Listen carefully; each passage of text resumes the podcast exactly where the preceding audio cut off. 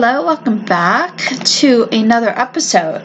So, today I'm reading Neville Goddard's lecture titled Repent and Believe in the Gospel. So, Neville tells his audience tonight's subject is Repent and Believe in the Gospel. When you read these words, you wonder what is it all about? These are the first words put into your mouth of the central figure of the entire Bible, Jesus Christ. This is the earliest Gospel, the Gospel of Mark. You read it in the very first chapter, the 15th verse. Repent. Then he tells us the time is fulfilled. Repent and believe in the Gospel. What is this time being fulfilled? The time is fulfilled simply means the time foreseen by the prophets, the time fixed in God's own foreknowledge. For he said, the vision has its own appointed hour. It ripens, it will flower. If it be long, then wait, for it is sure, and it will not be late. So the time is fulfilled. The time for the watching or for the hatching has come. It does not say that if you and I repent, then we would in any way aid this passage. But as man repents, he does not in any way cooperate with God in bringing him in then you are God. Whether we repent or not, you are God. And so the door is open for everyone to enter, not because of their repentance. The door is open, and when the time is fulfilled for the individual, then he enters. Whether in the interval he repented or not. Yet we are invited to repent. Why? Because divine history is culminated. Human history is cyclic and so you may wait without repentance for the entire cycle, then move and move and move, and suffer beyond the wildest dream of man. At the end, when it's all culminated, then you enter. But why suffer that much? And so he calls upon us to repent. To repent means to turn from and to turn to. It's like praying. It's an art. I turn from what I don't want in this world and turn to what I do want in this world. Turning to, I am repenting. To repent means a radical change of attitude towards life, but not only to turn from it, but to turn to what I want in place of what I am presenting in this world. So here we find these four statements. The time is fulfilled, it's already happened, and the first and the first seal is broken, and all are moving through the open door, leading to a new order called the kingdom of God. So, the time is fulfilled and the kingdom of God is at hand. Repent and believe in the gospel. Believe in the gospel. Believe in the good news of salvation. That's what it really means. Hear the story of salvation and believe in it, for every word of it is true. Tonight we're going to stress repentance, but I cannot leave the platform without telling you that it has come and every word is true. We are told, There are some standing here who will not taste of death before they see the kingdom of God, and many scholars have scoffed at the world. There is no death before, or there is no record that they saw the kingdom of God. And yet they were told they would not taste of death before they saw the kingdom of God. I stand here as a witness to the truth of that statement. We are told in the 14th chapter of the book of Luke that here he is giving a banquet, it's a messianic banquet. Go out into the highways, the byways, and bring in first the poor, the maimed, the lame, the blind. When he made that statement, the servant said, what you have commanded is already done, and still there is room. Go out into the ways now and command all to come in. But only these four allowed him the blind, the poor, the maimed, and the lame. Bring them in. And they are all seated, waiting for the coming of host, who was Messiah. Suddenly he appeared and restored to wholeness. That's the banquet. They don't gorge themselves as we would on this level, they're completely restored the blind began to see. Well, if you think you haven't played these parts, may I tell you you are not going to play them. you are playing them. Until the time is fulfilled in your individual cases, you will continue to play them. Well, then, what are these parts? I may this night be a billionaire, and I cannot buy health. Am I not poor?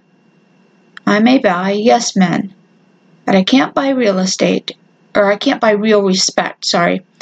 I can't buy anything with my billions. Look into the world. These are people who are multimillionaires and they cannot buy health.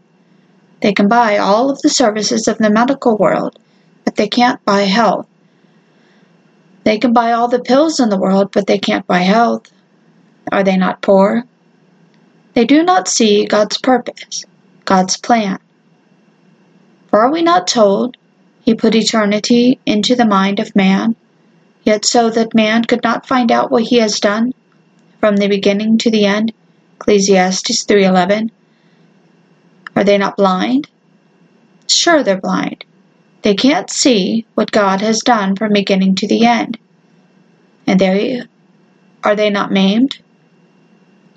They may not be physically handicapped, but there are men living in this world who, unless they can express themselves physically, feel themselves important.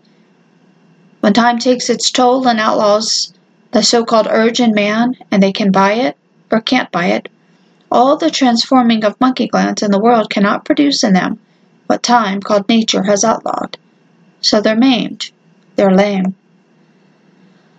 Now let me share with you my experience. It happened in 1946, when suddenly I found myself lifted up, and a heavenly chorus is singing that I am risen. They called me by my name and proclaimed my identity, saying that I'm risen and here I found myself like a being of fire clothed in a garment of air. There was no sun, no moon, no stars, no need of light. I was the light. I radiated light. Not like a noonday sun, just a twilight, a soft, lovely light. And here, as far as my eye could see, were seated the poor, the blind, the maimed, the lame. And then I came by, and as I came by, gliding, I didn't walk, I simply glided by. Everyone was restored to wholeness. Not one was left untouched as I walked by, glided by. And when the very last was restored to complete perfection, complete wholeness, then the chorus exulted, It is finished. Then I left that banquet and found myself crystallizing once more into this garment of flesh for unfinished business here. So I have experienced the 14th chapter of Luke. So when he said, Let them call everyone in the world, they all made excuses. He said, I did not come to save the righteous, but the sinners. For there's a greater rejoicing in heaven when one sinner repents than ninety and nine righteous who have no need of repentance. So you invite this one, and he doesn't think he needs anything in this world. He knows that he sees perfectly, and he's as blind as a bat. He doesn't know God's purpose, but he thinks he sees perfectly. Then you invite this one.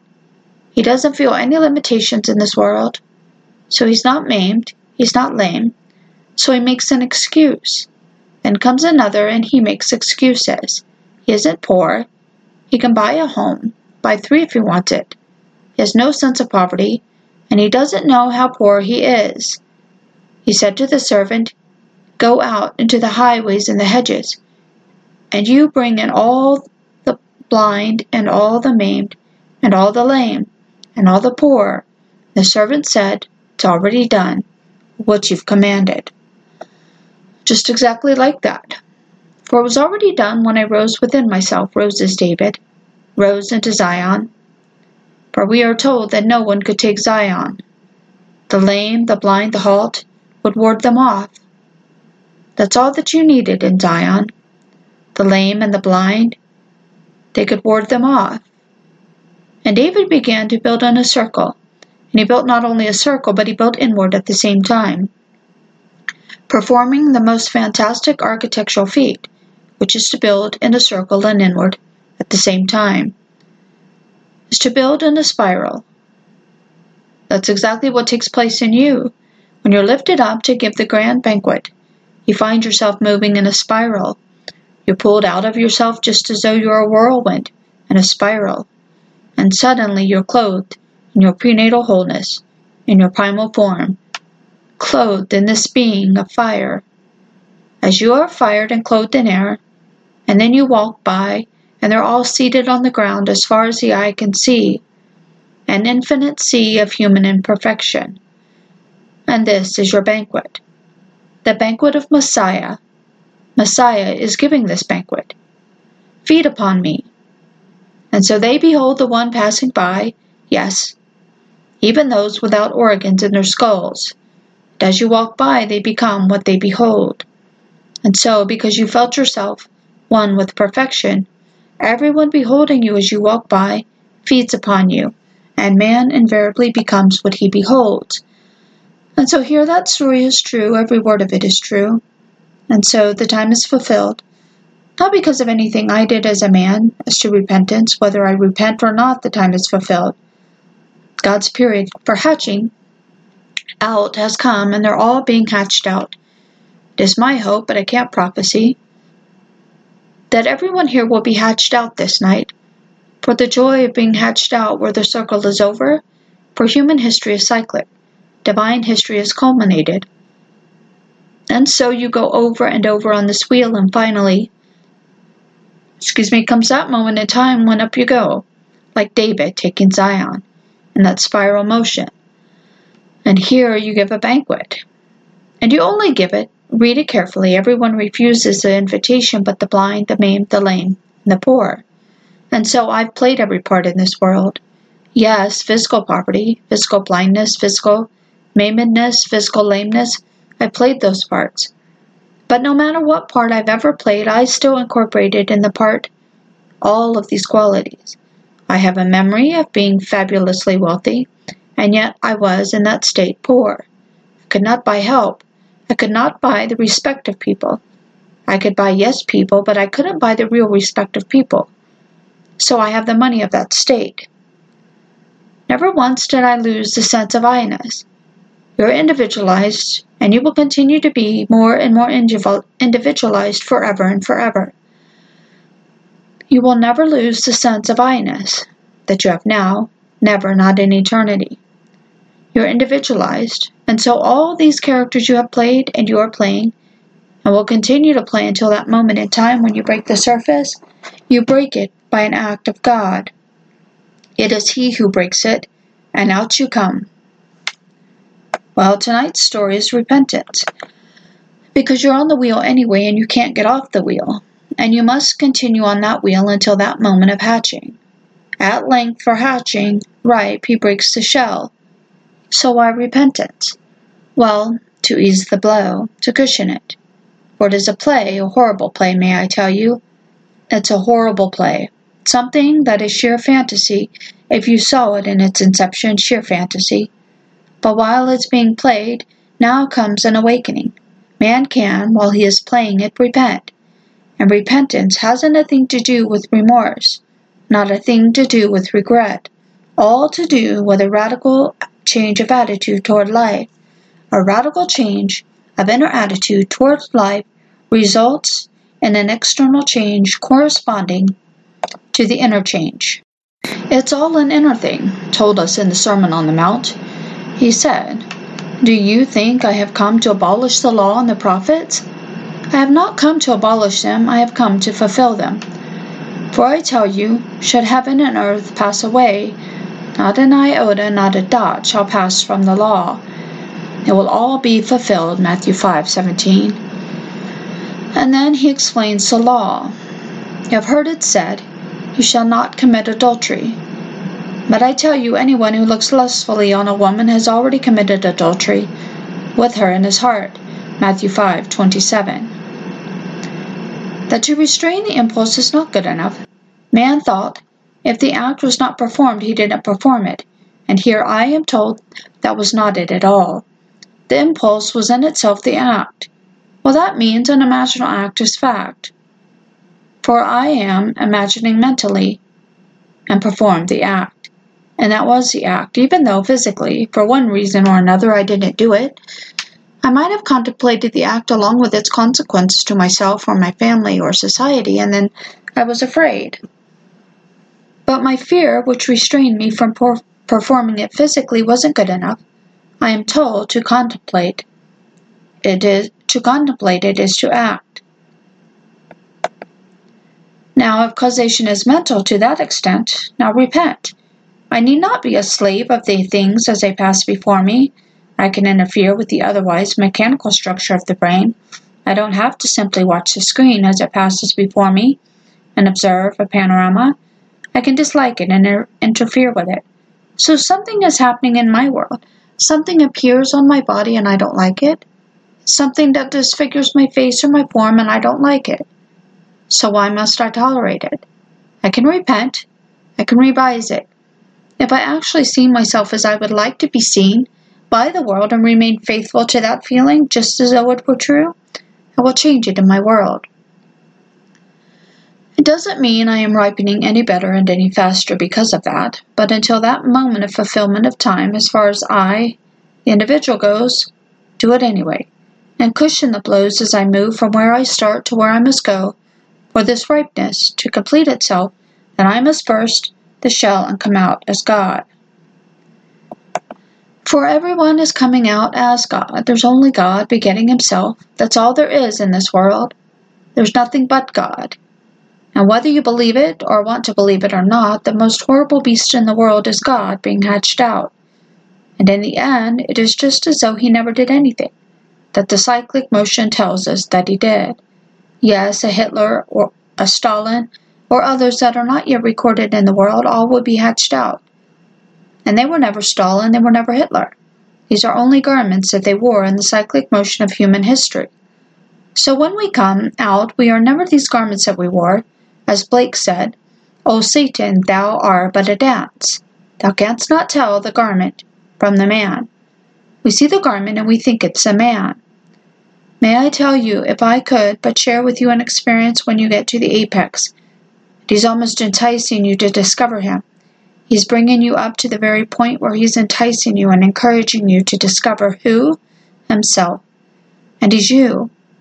And you see, you were never this thing at all these things that you judge so harshly, the same being is playing all the parts, every part in the world. So, while we are playing it, repent, for the time is fulfilled and the kingdom of God is at hand. Repent and believe in the gospel. Believe in the good news of salvation.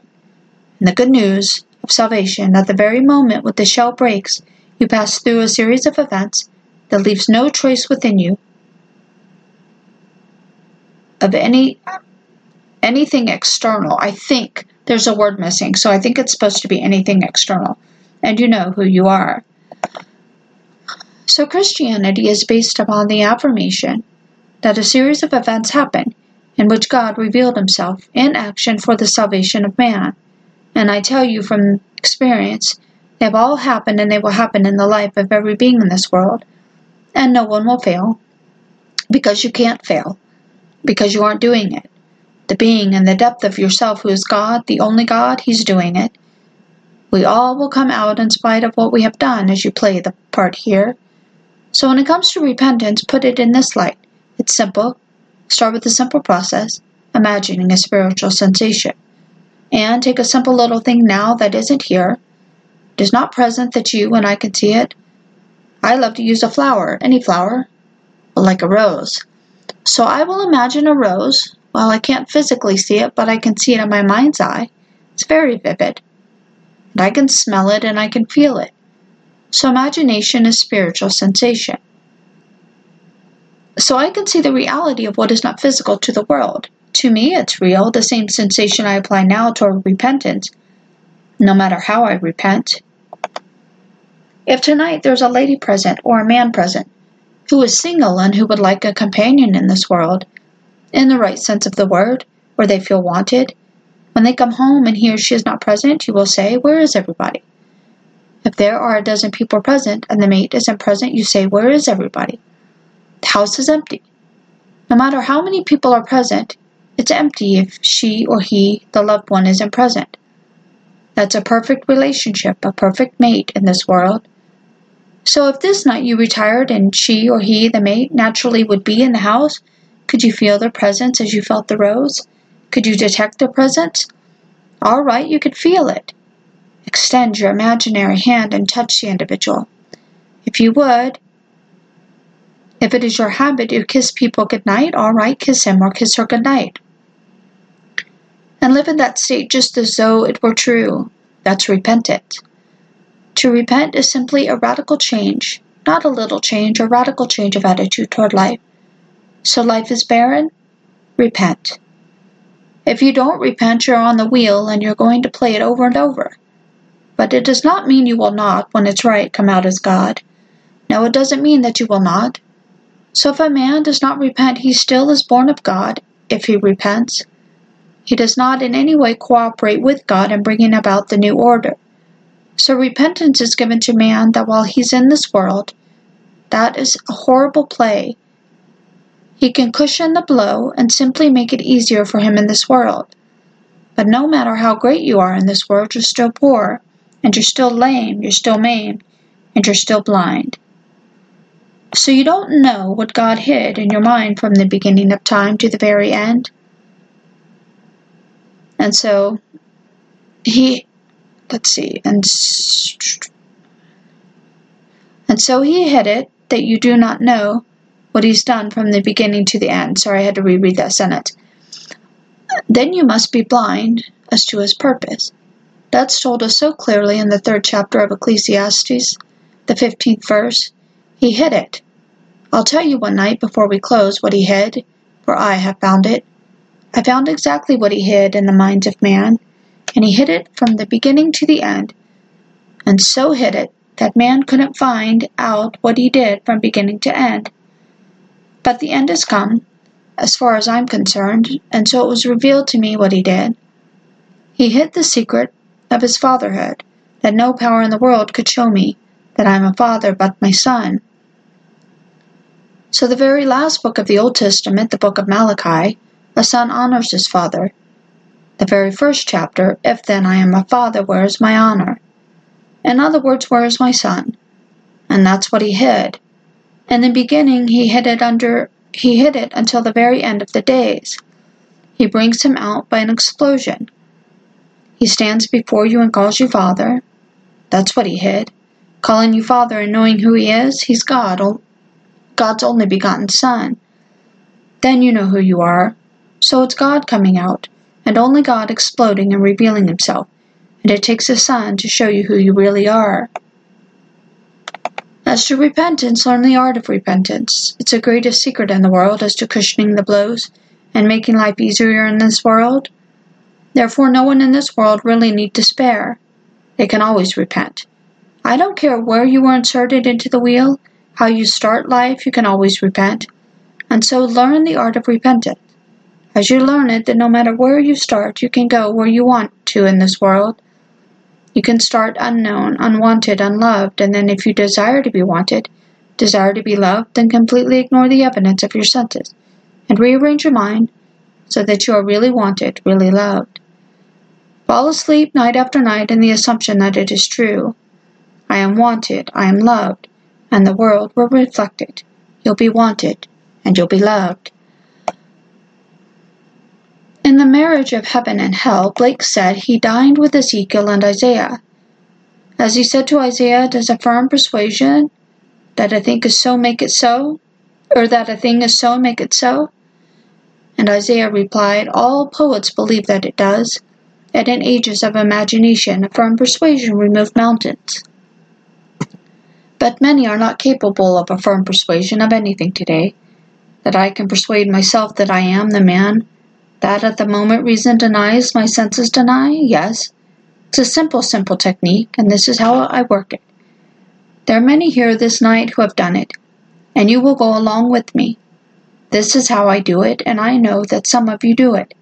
You simply, wherever you are, you imagine that you are where you would like to be, or imagine that you are what you want to be. Well, that's a mental motion, isn't it? It's not a physical motion. If I want to be in, say, San Francisco and I'm here in Los Angeles, and I assume I am in San Francisco, well, then that's a mental motion, for physically I am here. Well, how will I know that I have made the journey? Well, motion can be detected only by a change of position relative to another object.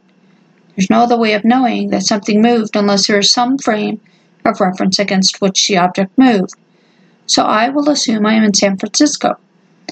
I really am in San Francisco, I should know it only by observing my world. So I will think now of Los Angeles.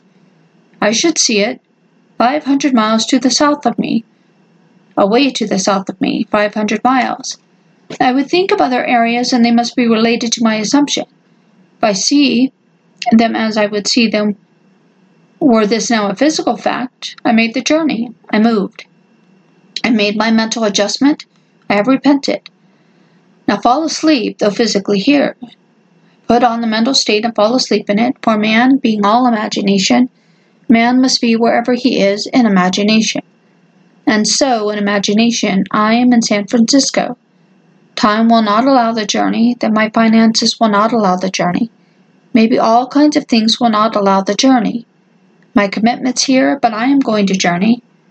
Do you know that all my commitments will reshuffle themselves to permit the journey, and I will be compelled to make it, whether I afterwards desire it or not? So I've gone and made the journey, having done it inwardly, then everything moves to compel that physical journey. You do the same thing with finances. Say you have no money. All right, if you had it, how would you see your present circle of friends? Instead of taking neg- or talking negatively to them and asking them what you should do or maybe they could help you, all of a sudden they know of your good fortune. They knew of it, and so let the same frame of reference reflect the change in you. If your present friends know of the good fortune in your life, they'll know it. You will see it on their faces. You'll hear it in their voices, and you will simply be aware of it. I'll now make the mental journey from not having to having, and use this frame of reference to prove that you've made a motion. The whole thing is a motion in mind. I'm telling you, when this whole dream is over, you have never left home. You've never journeyed, you've never really made any trip whatsoever in spite of all these trips in the world. You've been sound asleep in heaven, but sound asleep, and compelled to dream the dream of this life. And here we have the experience of motion. All these experiences, but we never left heaven. Not in eternity have we ever left. So the expulsion was seeming in a dream, and the whole thing is an adjustment in mind. Every adjustment in mind, if you desire the adjustment, is real repentant. So repent and believe in the gospel. The gospel, I tell you, is literally true, word for word. I had no idea until 1959, in the month of July, that it was literally true. I taught it as law and got wonderful results from coast to coast in all the major cities. But I didn't know the story that I must believe in the Gospels. Now, believing in it, that it was literally true, but no idea. That everyone in this world would experience. When that fullness of time had come relative to him, everything said of Jesus Christ. He gives a banquet, he is Messiah, and unnumbered thousands wait for him to come by to feed them, not with bread and wine, but to feed them by beholding him. And he, being whole, they become what they behold, and all are transformed into the wholeness that they had lost as they played all these parts in this world. The blind that's restored to perfect sight, the maimed, the lame, the poor, all restored to fullness, to the wholeness that was there? And so man, clothed in his prenatal wholeness in his primal form, walks by and sees unnumbered thousands waiting for him. But no righteous is present, no complacent, only these four qualities are present, multiplied by the nth degree. I can't tell you how vast that sea of human imperfection was as you walk by it, and without effort it is all done and that heavenly chorus has told us in Revelation. The 144,000 formed the chorus. The redeemed singing your praise as you walk by and then exult at the very end and say it is finished. The very last words on the cross, it is finished. And every one made whole. Then you return here to practice and to teach repentance, because you can't change that interval of time. For a vision has its own appointed hour, it ripens, it will flower. If it be long, then wait, for it is sure and it will not be late. It's like pregnancy. Wait, it's coming. And then the joy of the breaking of the shell when you come out, as he who begot you. There's only God. So, in this first chapter, the 15th verse of the book of Mark, the earliest of the Gospels, where man is called upon to listen, and the time is fulfilled, all that they foresaw is now upon us. The kingdom of God is really at hand. Now repent and believe the good news of salvation. And so, whether you believe it or not, you will be saved.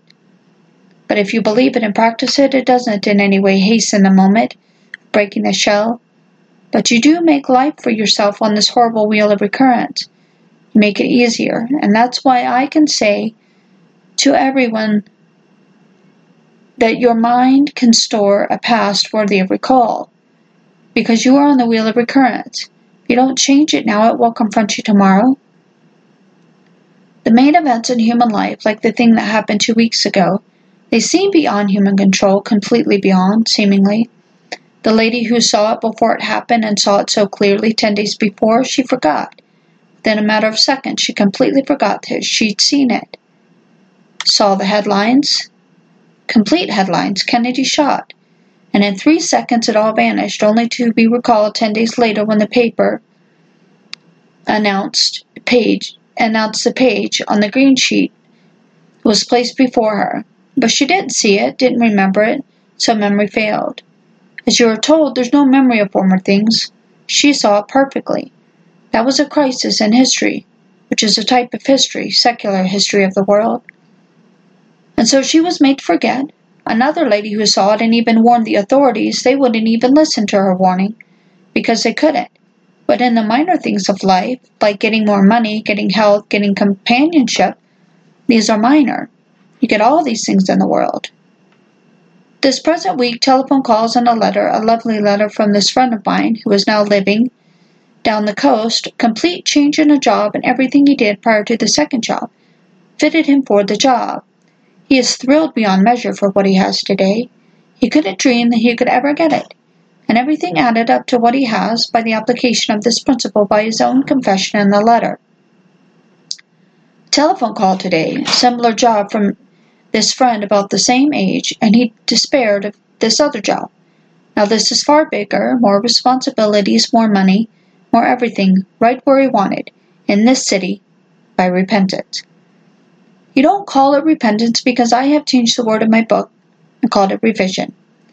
Because repentance has become almost outdated in the misuse of the word, for we think it means to feel regretful, to feel remorseful. It hasn't a thing to do with that.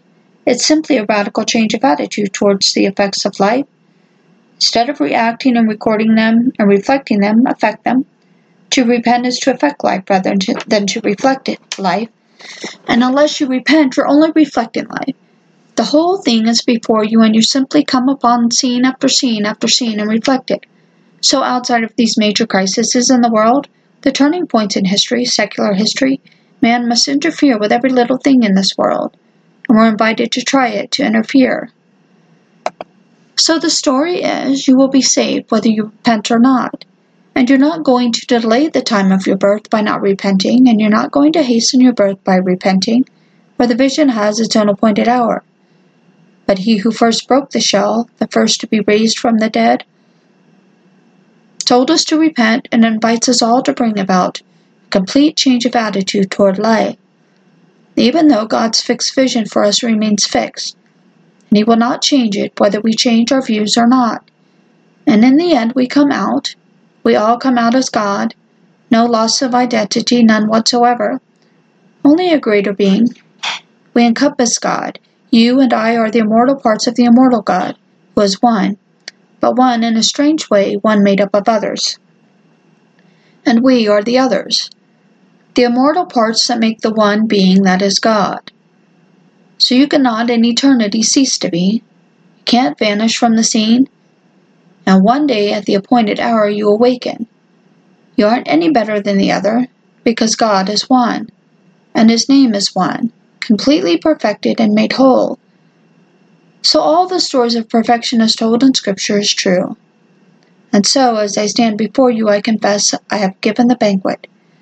I call all that I have played in this world, all the blind, all the lame, the poor, and the maimed, they're all waiting for me, seated on the ground, waiting for me to come.